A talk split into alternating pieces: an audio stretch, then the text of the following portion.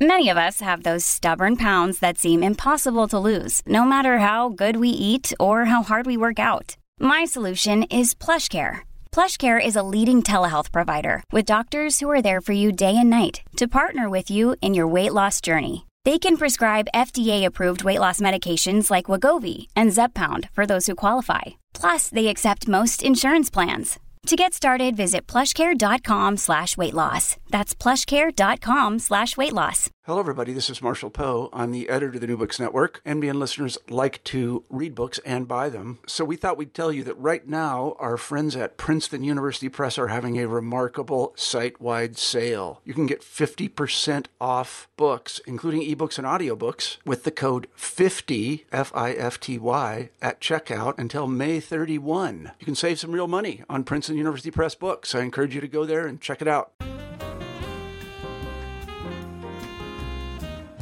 Welcome to New Books in Asian American Studies, a podcast channel on the New Books Network. I'm your host, Ian Shin.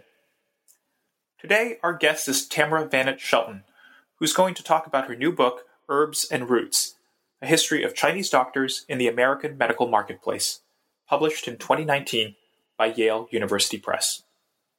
Tamara Venit Shelton is Associate Professor of History at Claremont McKenna College where her research focuses on the social history of the American West, with particular focus on race, labor, and the environment. She's also the author of A Squatter's Republic Land and the Politics of Monopoly in California, 1850 to 1900. Herbs and Roots is about the long 200 year history of Chinese medicine in the United States. And in our conversation, we talk about the surprising and resilient decisions that Chinese herbalists and Chinese doctors make as they interface with both Chinese and non Chinese patients from the colonial period up to the present. I hope that you enjoy our conversation. Hello, everybody, and welcome back to New Books in Asian American Studies, a channel on the New Books Network. I'm Ian Shin, one of the hosts of the channel. Today, we have the pleasure of talking to Tamara Venit Shelton about her book, Herbs and Roots A History of Chinese Doctors in the American Medical Marketplace, published by Yale University Press in 2019. Tamara, welcome to the show. Thanks, Ian. It's great to be here. It's great to have you. Um, I wonder if we can start by having you tell us a little bit about yourself and your background. Sure. Uh, well, I am a fourth generation Californian. Um, I, I, have lived in California nearly all my life. I, I, currently live in Claremont, California, which is about 30 miles east of Los Angeles. Um, but I grew up in Pasadena uh, my mother was born and raised in Chinatown, um, in San Francisco, Chinatown. My dad um, met her in Berkeley in the 60s.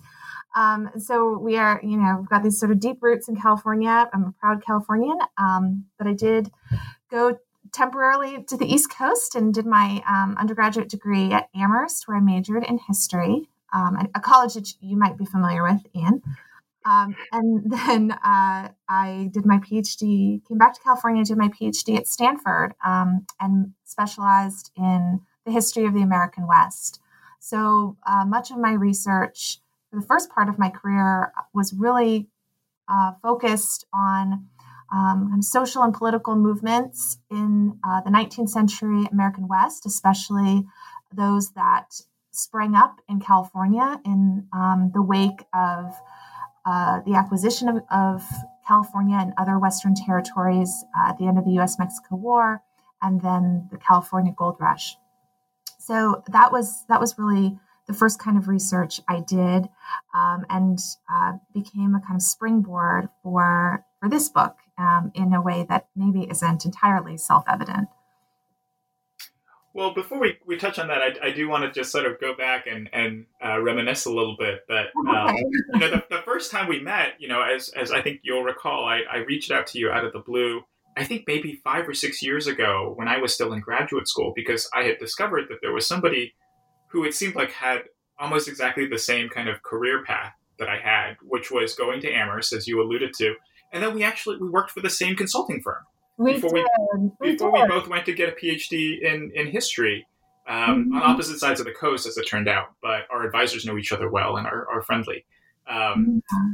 You know, so so it just it struck me, and you were so generous back then to to offer to meet up, and we had a, a, a nice lunch. Um, you know, back in uh, whatever that was 2015 2016 in pomona i think we, i still remember you took me to that great taco place and um, oh, so I, I, I, so appreciate I so appreciate that you've you know kind of um, continued to to stay in touch and and to we were actually I, I think we were supposed to see each other um, in New Orleans next month for the oh, Society oh, wow. of Historians of American Foreign Relations, but unfortunately the the pandemic is keeping us apart. Yes, one of many things that the pandemic hath wrought. Um, no, I, I, I do remember. I remember you emailing me, and of course we didn't overlap at Amherst. I think you're I'm class of 2000. I think you're class of 2006. Are you? That's right. That's right. Yeah, six. And um, but it is funny how parallel our our our careers have been because it's not. I mean, it is common to go to Amherst and then go work in management consulting, right? I think that's actually a very um, uh, uh, typical thing for an Amherst grad to do after uh, college but it, I don't think there are many of us who then went from the from consulting to get the PhD in history, right? I mean, not not that we're the only two, but I, I don't think that's a very uh, common career path. So. No, I think that's right. But one of the things that, that it does occur to me, you know, and I perhaps you might have some thoughts about this before we talk about the book, is you know, in this era of talking about the alt ac, you know, careers, um, and and one of the things that you know people are really thinking about now is what the job market is going to look like for next year, um, given some of the you know austerity measures that different universities are putting. Um, you know, is is how you how you think about the way that consulting did or did not influence how you approached history, or, or how you sort of see you know your career path as it went from you know studying history at Amherst in undergrad to working in the business sector and then coming into um, you know academia and, and, working as a faculty member you know mm-hmm. do you see that sort of playing out in a way that that has influenced how you approach your work or how you do research what what kind of lessons have you drawn from uh, you know working outside of academia into what you do now yeah, it's a great question. I think about this a lot in a in a number of different ways. So when I was at Amherst, and I don't know what your experience was, but when when I was at Amherst, um, I was encouraged by my senior thesis advisor to pursue a career in history. Um, it wasn't that I had never thought about it, but um, I, I, think I just didn't know that much about it. And um, so she, while I was a junior and then a senior writing my thesis with her, um, she really uh, sort of encouraged my me to explore that as a potential career path. But it felt as though all I had done up to that point was school, and I was very good at school, but I didn't really know anything but that. So um, one thing that I think doing consulting, delaying graduate school for a couple years and doing management consulting did was it really launched me into a very different kind of environment. And as you know, uh, management consulting is very project based. So I worked on medium duty truck manufacturing. I worked in pharmaceuticals. I worked in um, in uh, I did a kind of marketing project for a major uh, retailer, which is now out of business. Actually, a lot of my former clients, as I'm thinking about it, are now out of business. Um, might be a reflection on me as a consultant, but I hope not.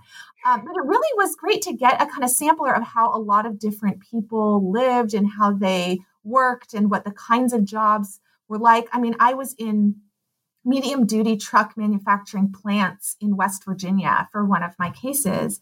So I think um, as a historian and as someone who's who is a social historian by training, um, just being in that world and having these little windows onto so many different um, ways of life and, and ways of working and different uh, cultures of work, um, it was really uh, it was really broadening um, in a way that uh, in, in, a way in a kind of broadening experience that I hadn't had before.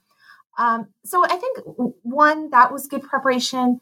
But two, it also really um, matured me and professionalized me um, in a way that I think graduate school doesn't necessarily encourage. I think graduate school can often be um, a pretty graduate school can often be a state of arrested development, right? You know, you you you basically roll out of undergrad into grad school, and you can kind of be the same person who you've been, and and and sleep until 10 a.m. and play a lot of Fortnite or whatever. I, I'm not a Fortnite player, but you know, pick, pick whatever your um, you know brainless pastime is. You can kind of continue that in graduate school to a certain extent. So I think actually leaving the school environment, going and working at the firm that you and I worked at, it w- really forced me to develop some um, more adult professional habits much earlier than I think um, I otherwise would have. So when I started graduate school um, at 24, I already felt as though, you know, I was on a clock. You know, I, I had a, a, business day. I, if I had a meeting with my advisor or, or any of my mentors, I had an agenda. Um, you know, I had a kind of, of professional outlook that I think I learned doing consulting. So, of course, you know, now when I talk to students um, and they're thinking about academic careers or, um, you know, alt ac careers, you know, I, I think I do have a perspective to offer them. Um, I did go back to get a PhD. I knew it was the right thing for me. I knew as I looked ahead um, at the career path in consulting that I didn't want to do that. Um, I didn't want to get an MBA. I didn't want to um, kind of rise up in, in the hierarchy in that way. Um, so I, I, I feel as though I had a much more certainty and commitment about pursuing an academic career, which is something you need to have if you're going to do it. It takes what five, six, eight years to get a PhD. Um, the job market is, as we know, uh, what it is. And I think if you don't have that real clarity of vision and drive and sense of purpose um, in this career, it, it, it, can be really hard to sustain the commitment to it um, in, in, in the years that it can take to develop um, develop the kind of career that you want. So yeah, no, I'm I am enormously grateful for my time at our our former um, firm, which is also now no longer in existence. uh, but you know, I I I think it really did. Um, it, it really was a great foundation for me, uh, and what I think what I needed at that time. Yeah, I, I, think those are those are kind of my experiences too. You know, in, in thinking about how that experience translate into certain kind of skills. You know, and just thinking about what historians really do, which is essentially put together narratives with incomplete data um, or conflicting data, right? Which is kind of what consultants also do. I swear this is not a paid advertisement for the management consulting industry, but I do think it's it's useful to sort of think through some of the different paths that we have traveled on you know, and, and where they might have led and, and um, how we come to do the work that we do. Which leads us back to the question that I think you, you left us um, with on, on the last question that I asked you about, um, uh, you know, your work and your background. Your first book was really about, you know, who owns land and how much should they own, right? It's, it's sort of um, in the American West. This is about Chinese medicine. Tell us a little bit about how you came to write this book about the history of Chinese medicine in the United States. I know they don't seem all that related, but they really are. Um, I get that question a lot because it does seem like a big shift. Um, so, yes, my first book was a book called Squatters Republic um, Land and the Politics of Monopoly in California. And it was about, it was a social history of squatters. It was a social history of people who came to California and they uh, claimed to own the land that they used and occupied. Uh, so I learned a lot in writing that book. That book was uh, based on my dissertation. It was very much a book about the American West. It was engaged with questions that are really central to that field. Um, it, it was about a quirky cast of characters. I mean, these squatters who I wrote about in that book, I really came to, to love them and see them as kind of people in my life. Um, and I think the thing that I learned most writing that book first the dissertation and then the book was I learned about what kind of history I like to do, what kind of historical research I like to do. And what it is is is I like to research people. I like to research ordinary people and follow them through time and learn about their weird habits and ways of thinking and strange encounters that they have with others. So when I finished that book and I was thinking about okay, what am I going to do next? What's what's my second project, big book project going to be? I I wanted to do more of that kind of research. I wanted to write about people. And then there, there are really two other things that took me to Chinese medicine. The first was that I am Chinese American, um, at least on my mom's side. And pretty much, and I don't know if this is your experience, Ian, but I think when you are Chinese American or when you inhabit a certain kind of of identity, I think broadly defined, a social identity broadly defined, and you're in social history, very often people kindly and innocently will ask you, Oh, do you write the history of that group? Right. So for me, being a Chinese American, are you going to write about Chinese Americans? And I had always really resisted that because I didn't want to be kind of reduced in that way. It felt to me very reductive to, to say, well, I am Chinese American and I've had these kinds of embodied experiences, so that's what I should write about. But, you know, by the time I finished the second book, I was sort of ready to set that aside. Um, I wanted to write about uh, people who I knew and places I was from and, and learn more about my heritage, my culture um, because my great grandparents did immigrate to um, San Francisco from Canton in the late 19th century. So I, I, was sort of just interested in that that history. And then the second thing that pushed me toward Chinese medicine is I was living and working in Portland, Oregon. I was uh, my first job out of graduate school was at Reed College in Portland, and anyone who lives in Oregon knows uh, about this really remarkable apothecary, a Chinese apothecary that has been preserved by the state. It's a state heritage site. It's way out in eastern Oregon, very rural part of the state, uh, very depressed, very poor part of the state. Um, so it, it's it's in a town called John Day on the John Day River. And it was in the late 19th century a gold town. It was a gold rush town. And a lot of Chinese miners settled there in the 1880s um, and, and stayed. And they stayed and worked in the timber industry, predominantly a little bit in ranching, but mostly timber. Um, and one of these people who went there to, to, prospect for gold was a man named Ing Hay. Um, he had not been trained as an herbalist. Uh, he, he had immigrated from China with his father. Uh, he'd immigrated to Walla Walla, Washington, which wasn't very far away. Um, and then he went to John Day when they discovered gold. So he had a kind of ordinary, or maybe I should say typical experience um, for a, a Chinese man at that time. But when he got to John Day, he fell under the apprenticeship, kind of accidentally became apprenticed to a Chinese herbalist. And he learned uh, pulsology, which is diagnosis by pulse. He learned herbalism from this other Chinese man who was living there. And then he went into business with um, two other fellows, two other Chinese immigrants. Um, they purchased a dry goods store and they turned it into an apothecary. And that apothecary um, in, in John Day was in operation basically continuously for the better part of um, about 50 or 60 years until Ing Hay was too old uh, to live out there on his own. And his nephew um, kind of moved him out and, and took him to Portland. So when the nephew came and, and moved his uncle out, the nephew just locked the door on this building and walked away. And this was in the 1940s. So for about um, not quite 30 years, that building sat like a tomb, just um, frozen in time. And no one went in, no one touched it.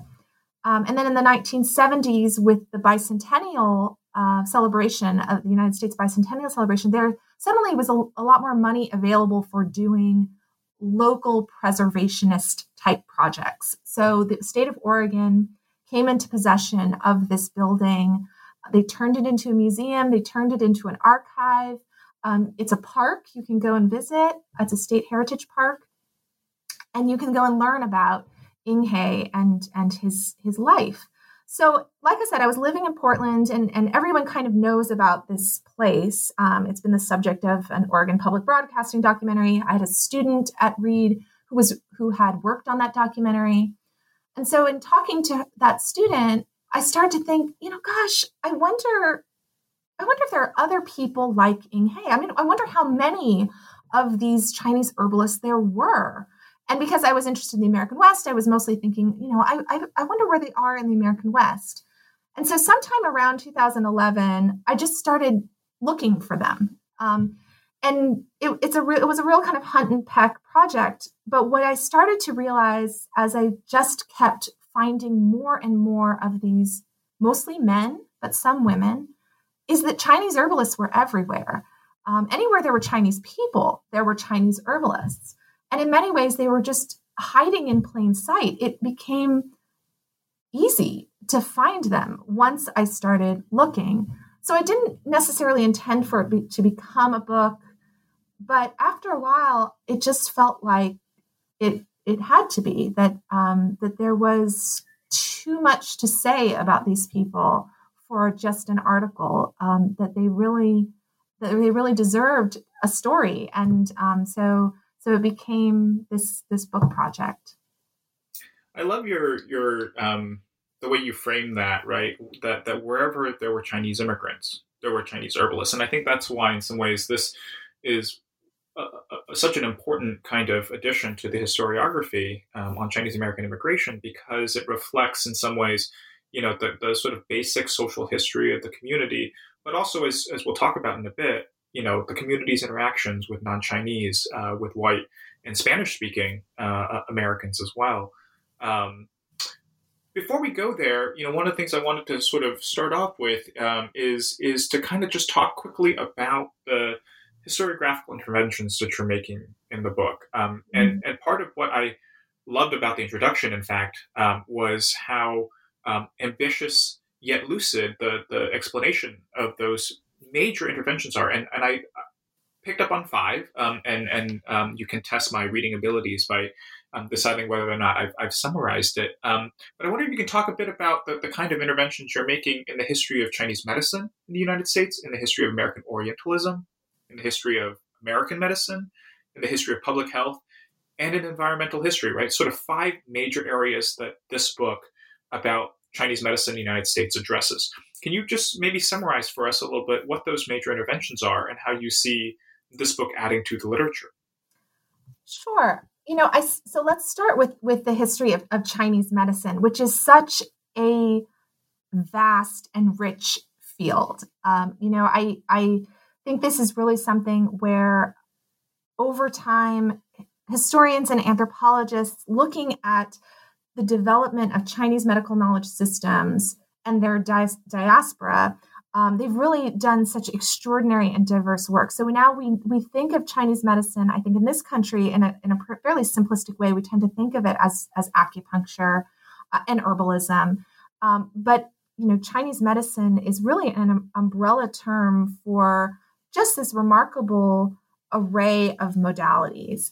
Um, so one thing that I became interested in in thinking about its its transplantation to the United States is really about how, um, like I said, something that is so uh, remarkably diverse beca- transforms and becomes something other in um, the United States. It still retains a kind of um, core connection to the traditions in China, um, but in some ways, it, it does become its own thing in this environment. It becomes responsive to other kinds of medical epistemologies, medical cultures, um, medical consumerism uh, that, that its practitioners encounter. And so I think if there's an intervention that I make in the history of Chinese medicine, it, it is really to look at um, its transmission, its transplantation to the United States, um, in a more, uh, let's say, like longitudinal way that, that really has been done before. Um, there, there haven't been other books that have taken this really long view, a two century view of Chinese medicine in the United States. But I think it does um, allow me to kind of join that conversation that other historians and anthropologists have been have been building over the decades about um, traditional Chinese medicine, our traditional t- Chinese um, medical therapies.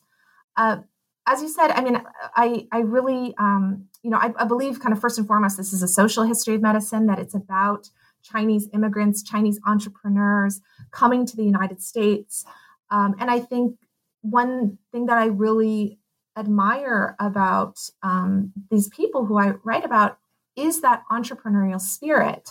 So, a kind of central um, intervention I make in the book is looking critically at the kind of terms of their entrepreneurship. So, other people who've written about Chinese herbalists in the United States um, have largely written about them as people who overcame adversity, who confronted um, you know, major barriers, major um, kind of forms of discrimination, right, marginalization.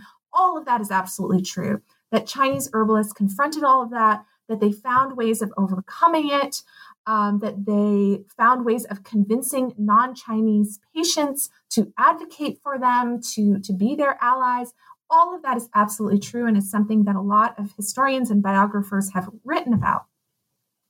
At the same time, what I argue is that one of the ways in which these entrepreneurs did um, confront and overcome uh, such barriers is they capitalized on racist discourse. They capitalized on Orientalist expectations. And so, what I found is that very often um, these men and women who were practicing Chinese medicine, who were uh, treating both Chinese and non Chinese patients, very often I found that the way they succeeded was in basically embracing and and and um, reappropriating Orientalist stereotypes. So stereotypes of barbarism, backwardness, effeminacy, um, deviance. You know, they they did not attempt always. They did not always attempt to reject or dispel these kinds of racist tropes. Very often they said, yes, and this is what makes me a superior practitioner of medicine. This is really my value proposition is this kind of access to um, a more essential, more natural, um, maybe less civilized, ancient uh, system of medical knowledge. So I, I really um, I think that is maybe the major contribution to um, the literature on on Chinese American history or Asian American history is this kind of narrative of self orientalization that I talk about that Chinese doctors really participated in, perpetuated Orientalist stereotypes. They turned them to their own advantage, um, and they profited from their marginality. And I think that that is something that's a little bit difficult um, to grapple with. Uh, it's certainly something when I when I was earlier on in the project and presenting it, and very often presenting it to people who um, were consumers or practitioners of Chinese medicine themselves, I, I tended to get a lot of pushback about that. Um, that it felt as though I was um, being unfairly critical of these men and women um, and critical of their their constrained choices but I, I think um, I think it's really important in in the history to confront the ways that um, these doctors did maintain and, and perpetuate racism that was directed toward their own community. Um, so, so as far as um, kind of public health and really environmental health, um, one of the things that initially drew me to the project was thinking about discourses of natural medicine. And this is actually a way in which I think I could also talk about the intervention that I make into social history of American medicine too. Um, in the in the history of American medicine, there has been, I think, um, you know, a significant amount of attention paid to what we would now call alternative or irregular uh, medical sects. So I think we could think of things like homeopathy. Um, chiropractic medicine. Those are probably the, the two most obvious but naturopathy i mean there, there are a bunch. And um, historians of medicine have written about them and written about the ways in which these medical traditions um, these medical sects played on concepts of nature. So i was interested in that in coming to this project um, because of course now um, in in you know 21st century america Chinese medicine, especially acupuncture and herbalism, is very much associated with those kinds of complementary and alternative medical traditions. It's very much kind of enveloped into a discourse of natural medicine.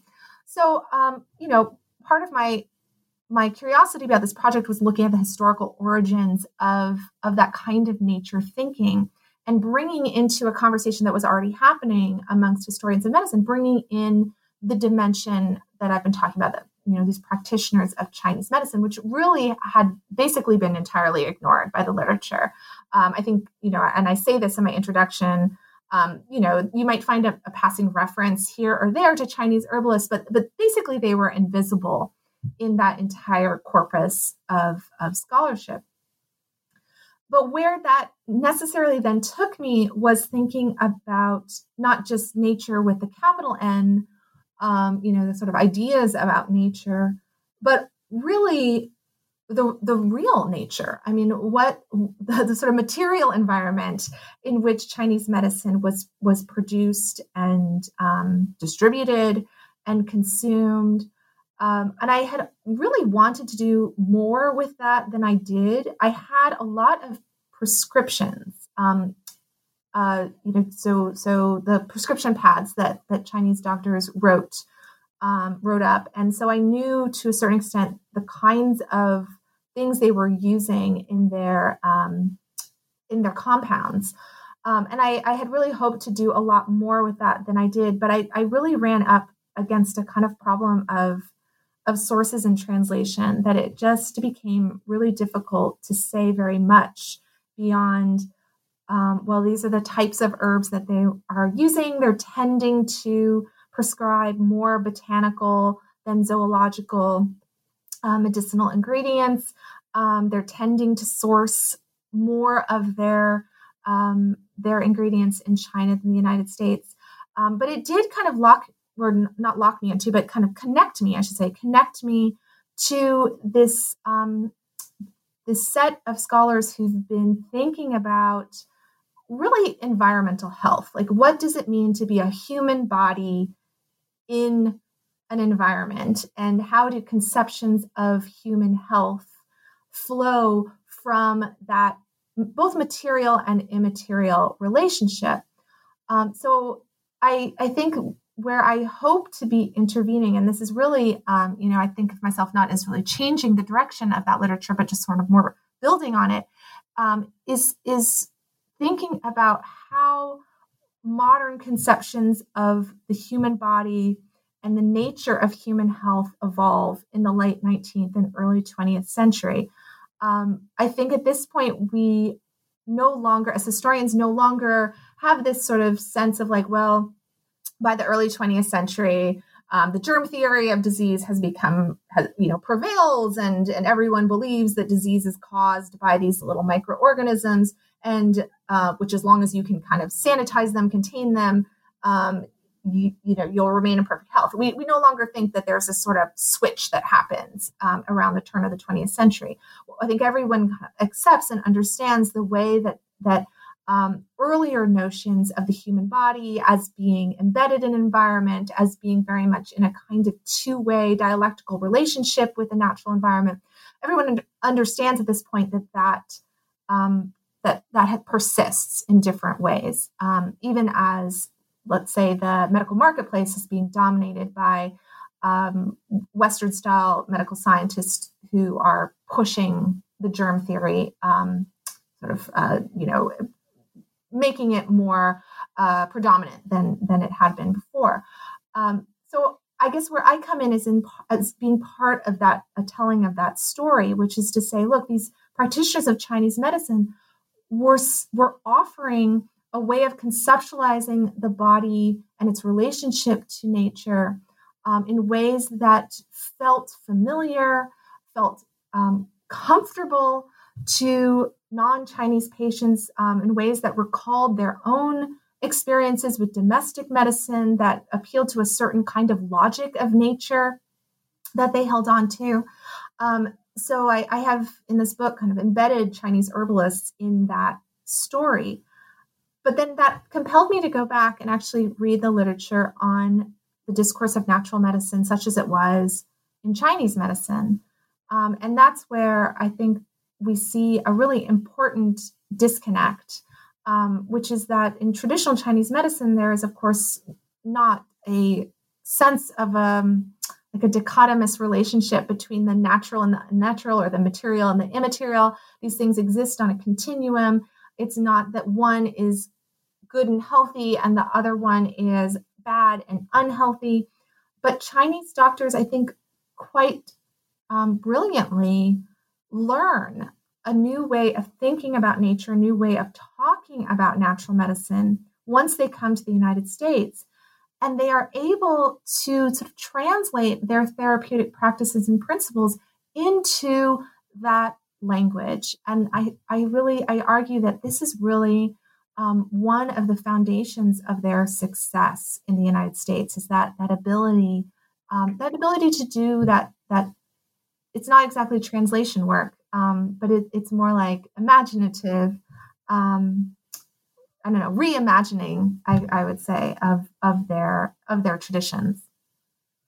That's a that's really helpful context um, for us to dive into the chapters of the book. And I, I should preface this by um, telling listeners how it's uh, organized. In, in, addition to the introduction, which you alluded to earlier, and an epilogue that brings us up really to the present day. There are sort of seven chapters uh, that really ambitiously tackle the history of Chinese medicine from the colonial period, you know, all the way up to the 1970s and beyond.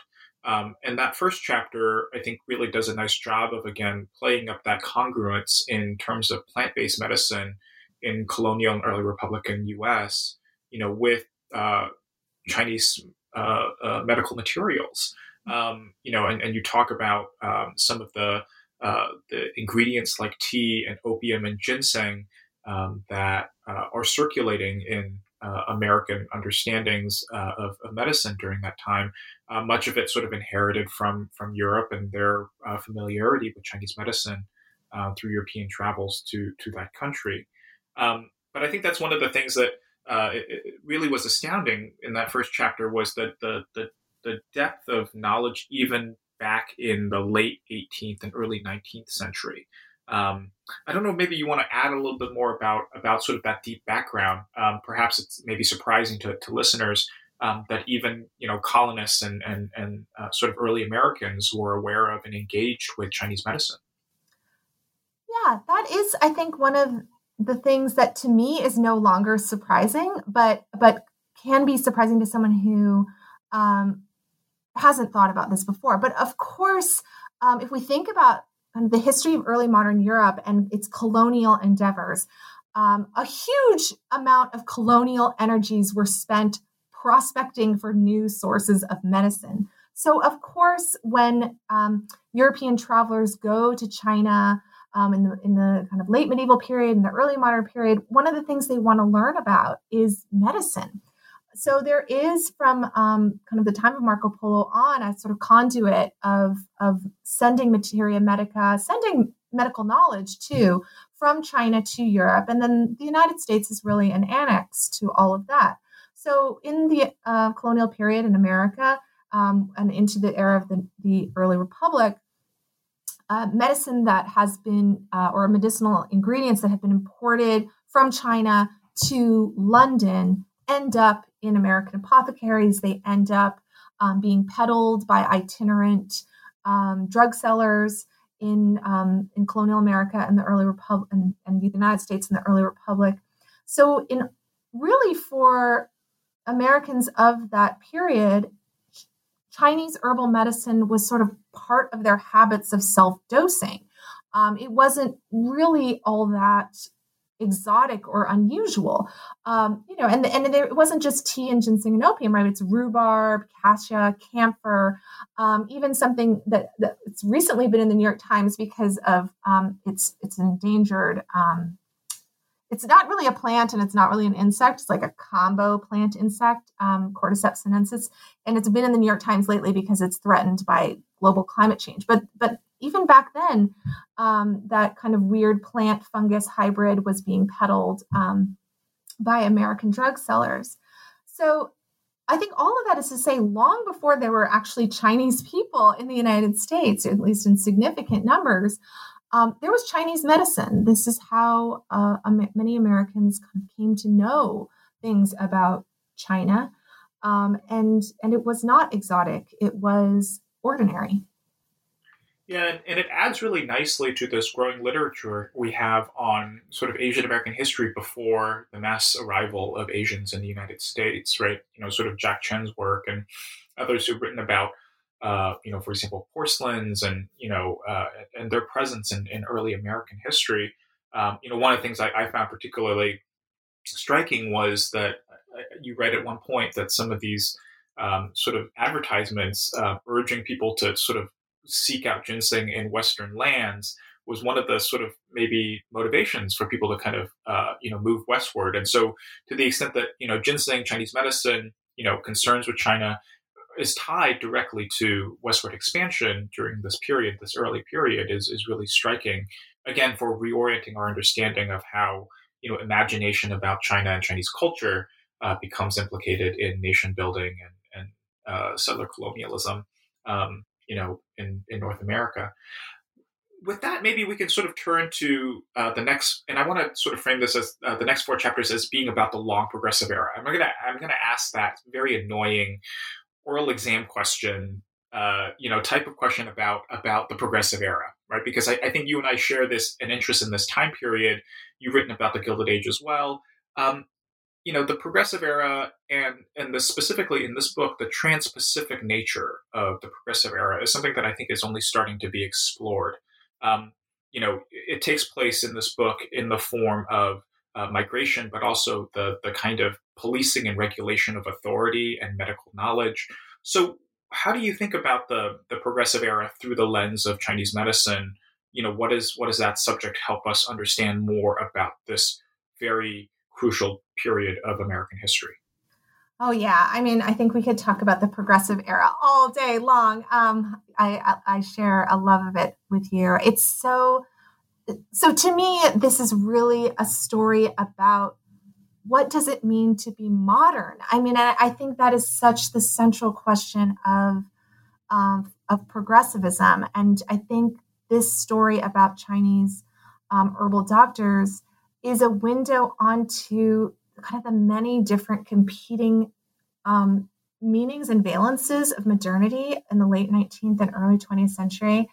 Um, so let's i mean we can kind of attack this from a number of angles but let's start with just this issue of regulation um, the rise of bureaucracies um, this is the moment right the late 19th the early 20th century is the moment that public health that medical bureaucracies at the state and local level that they coalesce it's not that they were absent before but they achieve a kind of of presence and uniformity of vision that is socially transformative. I mean, it is and environmentally transformative. Um, and I think one of the things that this project explores is the way that those bureaucracies are constructed in the space, in the kind of negotiated space between officials, bureaucrats, elite, um, kind of knowledge brokers, and these Chinese herbalists um, that there is um, a way in which authority, the authority to regulate and the authority to um, kind of dictate the terms of the medical marketplace, only um, happens, right? It only kind of comes into being, uh, it comes into existence by its distance from and its distinction from the other, and in this case, the other are Chinese herbalists. So this whole book could have been about the kind of legal regime of policing Chinese herbalists, um, you know, defining what they do as being not only inferior but being kind of dangerous to human bodies, um, being sort of uh, or necessitating the interventions of a regulatory state. But I think what's really interesting to me is not just that kind of construction of the modern bureaucracy, but also the cracks in it and the ways in which um, these Chinese herbalists moving through that system and responding to it are able to both build it up and undo it at the same time. So there is no kind of, of uniform sense of, of, of modernity, progress, um, there is no kind of uniform sense of what constitutes medical authority. These things are being kind of built up and torn down continuously throughout the progressive era. So, yeah, you know, I I I, I too use this term, the long progressive era, um, in this book. Um, I think it's it's really helpful to see the late 19th century, the last decades of the 19th century, um, as being a kind of continuous um, whole with the early part of the 20th century. Um, and so, yeah, I think the book really does um, sort of trace the evolution of that over about, you know, I would say a 50, 50 year period at least until the Great Depression kind of drops in and really disrupts possibilities for um, not only bureaucrats but um, but but practitioners as well. Mostly, I focus on the practitioners. Um, yeah. Maybe before we um, jump into the, the 1930s, you know, I want to again sort of note for listeners that chapters three, four, and five really focus on you know the interactions that uh, Chinese doctors have, uh, herbalists have with non-Chinese co- consumers and customers and patients. Uh, but then you know chapters four and five are looking at the kind of legal, institutional, but also the kind of discursive and rhetorical responses to Chinese medicine in the United States. Again, in this moment of increasing regulation. But I wanted to go back to chapter two for just a second to give you a chance to talk about um, the, the, the kind of importance of Chinese medicine among Chinese communities in the United States, the, the social history that you talked about doing earlier. What roles do Chinese medicine uh, and, and, Chinese um, herbalists play uh, among Chinese immigrants uh, in the uh, in the long progressive era?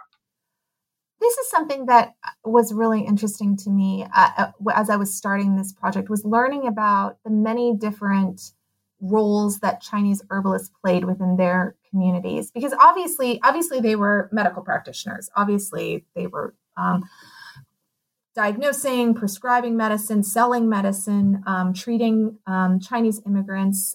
They were there from day one. They they they were among the first waves of, of mass immigration from china in the 1850s um, so, so they've always been a part of the community in that sense but they don't just they don't just occupy themselves with healthcare. They they really um, do become more generally supportive of the health of the community. So they are um, running grocery stores, dry goods stores. They have their shops become kind of centers for religious life and community life. Um, we know that they were often used um, as places where you might go to worship at a shrine or play cards or dice um, to get your mail. I think one thing that um, these Chinese doctors are able to do, because they do tend to be more educated, um, they do tend to be literate. Uh, they they service like basically like a post office very often. They'll they'll write letters home for Chinese immigrants. Um, they'll kind of hold on to mail that comes in from China until um, so, you know, uh, Chinese uh, laborers come back from their work site and are able to pick it up. Um, and then I think, not surprisingly, because of their literacy and, and because of their relative affluence, um, they often become well positioned to be labor brokers. Um, so, so making sure that um, Chinese immigrants can connect with non-Chinese employers and from labor brokering, it's sort of a, an easy slide into um, assisting Chinese immigrants with circumventing uh, exclusion once the first exclusion laws were passed in the 1880s. Um, and then certainly human trafficking. Um, so yeah, I mean, Chinese doctors become smugglers. Um, you know, they're they're kind of doing it all, and um, and again, I think it's because they because of their status, because they are somewhat better educated, because they tend to be somewhat more affluent than other members of their community, and and I think they are trusted. Right, they their their knowledge and their centrality make them kind of uh, imbue them with a natural authority in the community. So a lot of chapter two is thinking about um, what is it that Chinese herbalists do for Chinese people once they get to the United States. And I, I do think it's a matter of survival. I think it was hard, it, uh, you know, to live in the United States as a Chinese person was difficult. It was scary. It was dangerous. Um, you know, the types of jobs that Chinese men and women had in um, in the mid 19th century United States were the most treacherous, were the least desirable kinds of jobs, um, the most hazardous and there was was very um, there were very few uh, Western style practitioners or hospitals that would admit and treat Chinese people. So, so in a really very basic sense, Chinese herbalists were essential to um, the health and survival of Chinese immigrants. But then, um, you know, over time, they do take on these much more expansive roles um, in providing beyond the basic needs for immigrant communities. Maybe this might be a good time too, um, if you might talk um, about the sources and and the research, the social historical research that you do. You know, in some ways, you know, as as figures in the community go, we could imagine Chinese herbalists and doctors to you know, because they are slightly more educated, a little bit wealthier, um, you know, than the average Chinese immigrant in the United States during this period, be somewhat more likely to leave behind some records, right? And, and you alluded earlier to some prescription pads you had, and obviously there's the Chung store that was, as you said, kind of frozen in time um, in in in Oregon. Um, I noticed you also did some oral interviews with uh, descendants of, of, of, Chinese herbalists and, and uh, medical practitioners. Um, tell us about the sources that you used for this particular project um, and how you put them together.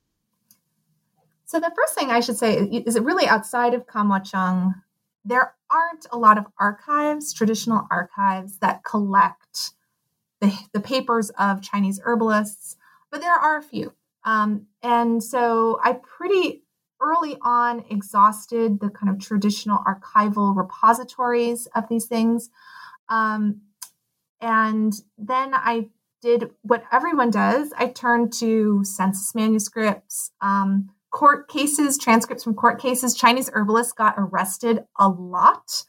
Um, for all sorts of things, mostly practicing without a license, but um, you know they they get res- arrested for malpractice. They get arrested for um, performing abortions when abortion was illegal, when and where it was. Um, so I, I, I, had arrest records and um, and transcripts from court cases, um, and certainly no shortage of um, things written about them. Uh, so travel logs and a lot of, of, let's say opinion pieces published in newspapers. Um, but then I also had their advertisements published in newspapers, in English language newspapers, in um, Spanish language newspapers, in Chinese language newspapers. Um, you know, Chinese herbalists were um, really uh, active users of that medium to promote their work. Um, so I would say most of the sources do come from those types of public records. And, then, and, what I love, actually, if I can just um, add something here that listeners may be interested in, is the way that sometimes those sources interpolate, right? So the way that you talk about how legal records and testimony in court gets used or reproduced in newspaper articles as evidence in support of a particular Chinese doctor's practice, right? Is is how they sort of, again, you know, as you were saying with uh, earlier with self-orientalizing, reappropriate some of the malicious things that people are saying about them in order to, uh, uh, you know, drive up business or, or advertise their own services. Oh yes, they. I think one of the practitioners um, who I write about, who was in Oakland, I mean, he took out, I think, a six-page ad just to print the transcript from one of his one of the times he was arrested and and and put on trial um, so he really, he, he, and not just him, uh, but a lot of them really took the opportunity to use those that that exposure, right, that public exposure, as a, as a marketing tool. I mean, to promote their services and and to bring in patients who they had cured and have those patients go on record talking about the. Um, you know the efficacy of their medicine. So yeah, no, absolutely. Um, there there is a very long tradition of I guess turning turning those lemons into lemonade. And and Chinese doctors really were arrested so frequently. I mean, they they really got to know the court system well. And I think there's also a connection there um, to um, to these histories of, of immigration restrictions and the way that Chinese people had to become quite adept at using the judicial system to advance their cause um, in circumventing exclusion. There's sort of a, a, a continuum here where Chinese herbalists, as their practice was being restricted, were drawing on a lot of those lessons and um, and, and, and, following in the footsteps of of people who'd come before them. Um, yeah, so yeah, court cases yeah, the court transcripts appear very often in in advertisements. Um, but as you mentioned, I ended up doing some oral histories when, um, you know, basically how it works is like if if you are Chinese in America, you you know, if you have a Chinese American person, someone you know, someone who might be related to you or just part of your kind of extended um, fictive family, someone's an herbalist. Like, I mean, it's it's just like it's like a game of six degrees of separation. Only it's not as many as six. It's like two. You know, two degrees of separation. They're just. Um, it was not difficult to find um, the children of these herbalists. Um, you know, they're elderly. The people that I interviewed, um, but they are still around, and very often they are holding on to their family papers.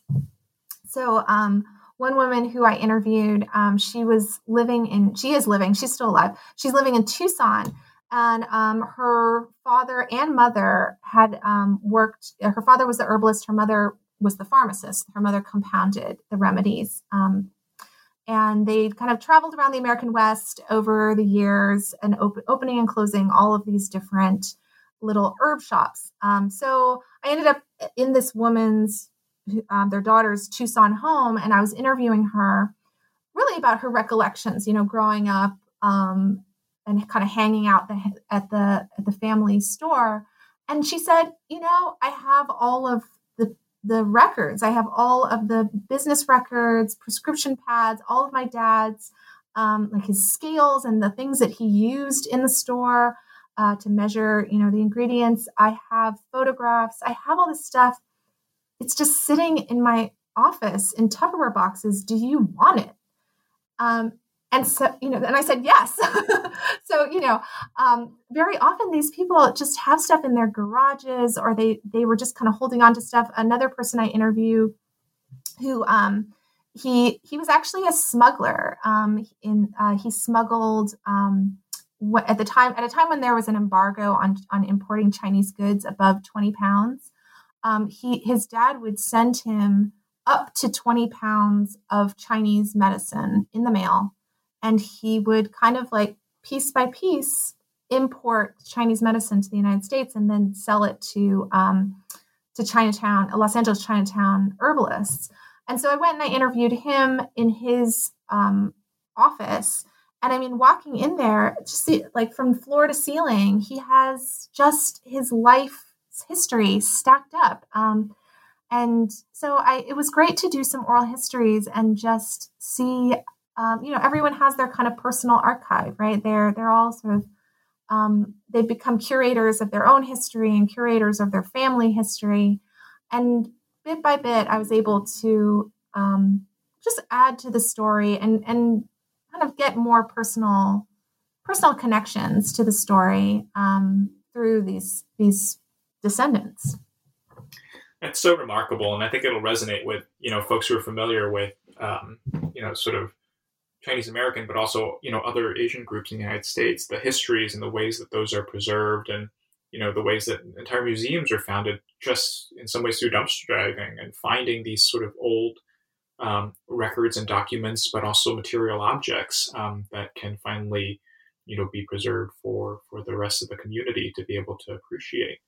Mm-hmm. Um, maybe we can spend the last few minutes uh, sort of bringing the story up to the end of the book, um, chapters six and seven, which are entitled "Decline" and "Rediscovery," uh, respectively. Um, sketch out, I think, you know, even as the title suggests, um, a, a trajectory that's very contingent for Chinese medicine in the United States from the Great Depression onward. Um, you talk about uh, what happens during the Great Depression and during World War II, and specifically starting in the 1970s, this kind of revival, specifically around acupuncture, because of an article that uh, someone named James Reston writes about being treated in Beijing in 1971 in the New York Times that instigates a whole kind of new wave of interest. So, what happens to Chinese medicine after the long progressive era in the United States from the 1930s onward? Well, it doesn't go away. Um, and this is something that I think um, this book is able to show in ways that other histories have not. Um, you know, the, during the um, the Great Depression, during World War II, um, and and the years following it, there is a a kind it's a struggle um, it's largely a struggle for all the reasons that this era is a struggle for people but for chinese doctors in particular this is um, this is a real kind of crisis moment because supply lines are cut and um, you know with the thing about chinese herbalism is in most cases uh, for most of the um, ingredients chinese herbalists had to use had to source their supply in China. And that just has to do with the medical tradition that um, when you when you take Chinese herbs, um, it, it's very much dependent on highly specific types of ingredients, like ingredients that have to be procured not just in a particular place, but in a particular season under a particular moon. I mean, there's this, this enormous kind of cosmological thinking that goes around um, the procurement of medicinal plants and animals and minerals in the Chinese medical tradition. So, um, so in the 1930s, with the with the depression and um, the wars in Asia, um, you know, kind of going back to, I realized we didn't get much chance to talk about the kind of trans-Pacific aspect of the story, but um, because of the wars in Asia, beginning in the 1930s and extending into um, what we know as World War II, uh, Chinese doctors couldn't restock their shelves. Um, they really they were struggling not just because of the collapse in um, the economy, but because of a very kind of basic problem of supply line, and that was continued um, uh, after the Communist Revolution in China and into the era of the Korean War, the war on the Korean Peninsula, um, because the United States had an embargo on um, Chinese imports. So this, you know, a couple decades of real difficulty for Chinese doctors. But what I found in my research and when I try to get across in the book is that they go into a state of decline, but they don't go away. Um, they don't, um, many of them go out of business, but not all of them. They find ways, creative ways to um, source their ingredients in other places, to use substitutes, um, to, you know, become trained in other therapies and kind of diversify their business. They encourage their children um, to go into medical um, professions that are are not uh, Chinese herbalism, but that are kind of licensed medical professions. So I really became kind of fascinated in that section about strategies for survival, how how it is that um, Chinese doctors navigated that very very difficult period um, in global history, but in, in their history um, in sort of more specific ways as well.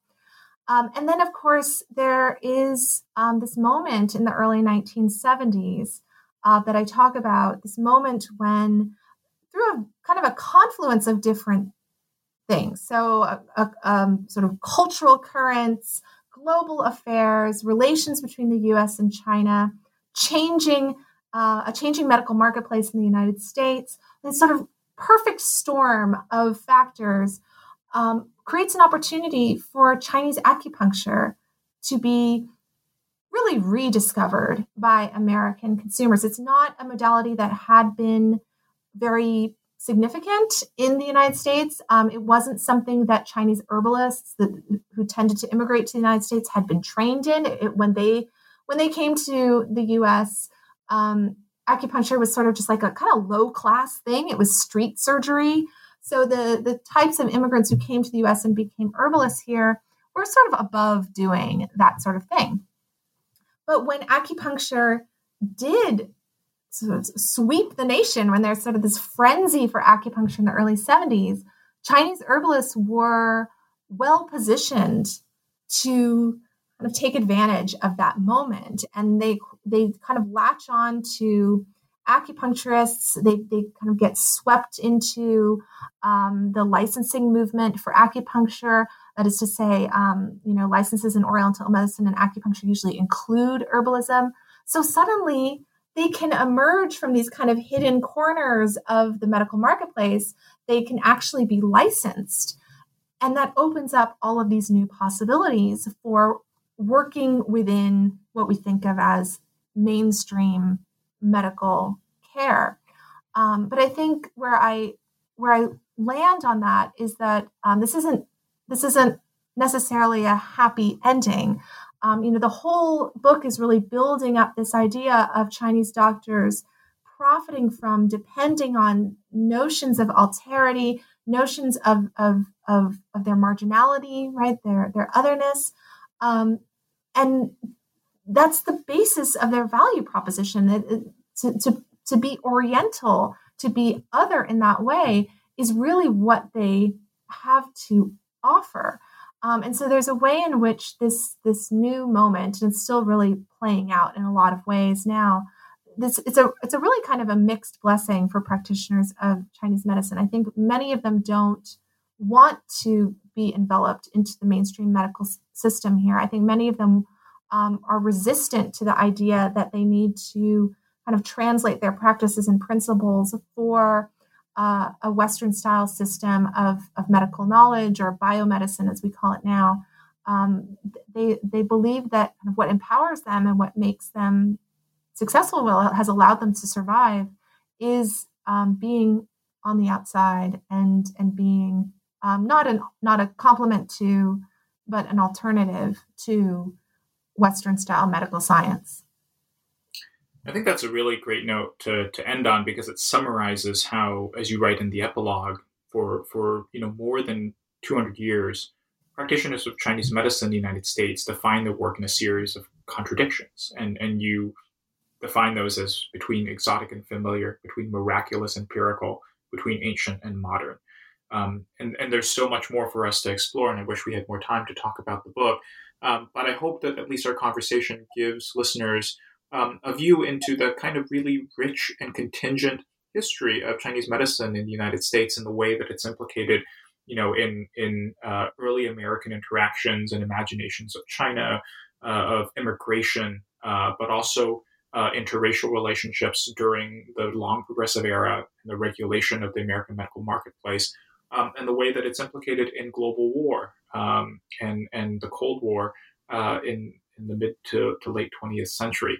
Um, so I hope folks will have a chance to, to explore this book more for themselves. Before we let you go, though, Tamara, tell us what you're working on now. Um, I know the book just came out, so perhaps that's not a good question to ask. Um, you should you should be relaxing, but but do you have any projects on the horizon? You know, I I am so compelled now by this field, the social history of medicine. I'm um, so it was not something I was trained in, but it, it's something that I have really started to read much more expansively in since um, since working on this project. So I just I think I don't have really set plans, but I think that I have a couple of new projects, new ideas for ways that I could go deeper into this space. I'm really interested in questions of modernization, um, and I'm actually I've been working on a project about um, industrial spaces and chronic pain conditions in the 19th century United States.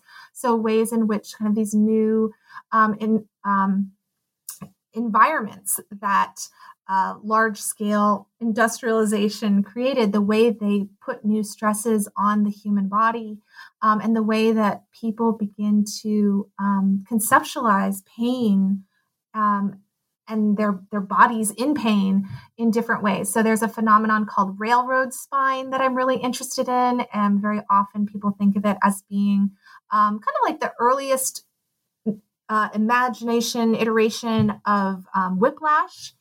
Um, so a lot of the kind of historical literature about railroad spine says, um, you know, this is this is how people in the 19th century understood the condition of whiplash. But I think there's a lot more to it because really, what railroad spine was was this sort of weird, um, persistent, chronic pain condition that ensued mostly for people who were involved in railway accidents, but also for just habitual users of railroads. So I, I what I see in the literature there, what I see in the sources that I've looked at, is this um, real concern that maybe the construction of trains, maybe the kind of benefits of train travel and the ways that it can kind of transcend all these natural limitations, maybe that is is in fact incompatible with the essence of being in a human body. And so I'm I'm I'm really compelled by um, by that project right now and I'm really hopeful that now that the semester's over and the summer is here, I can get back to it. It's nearly impossible to get any research done um, while teaching. Well, good luck with the research on, on railroad spine. Um, it sounds truly painful. Uh, so I'm glad. uh, perhaps you know, akin to the kind of like feeling of being smushed into an airplane seat these days would be uh, another way for people to imagine how how terrible that must have been.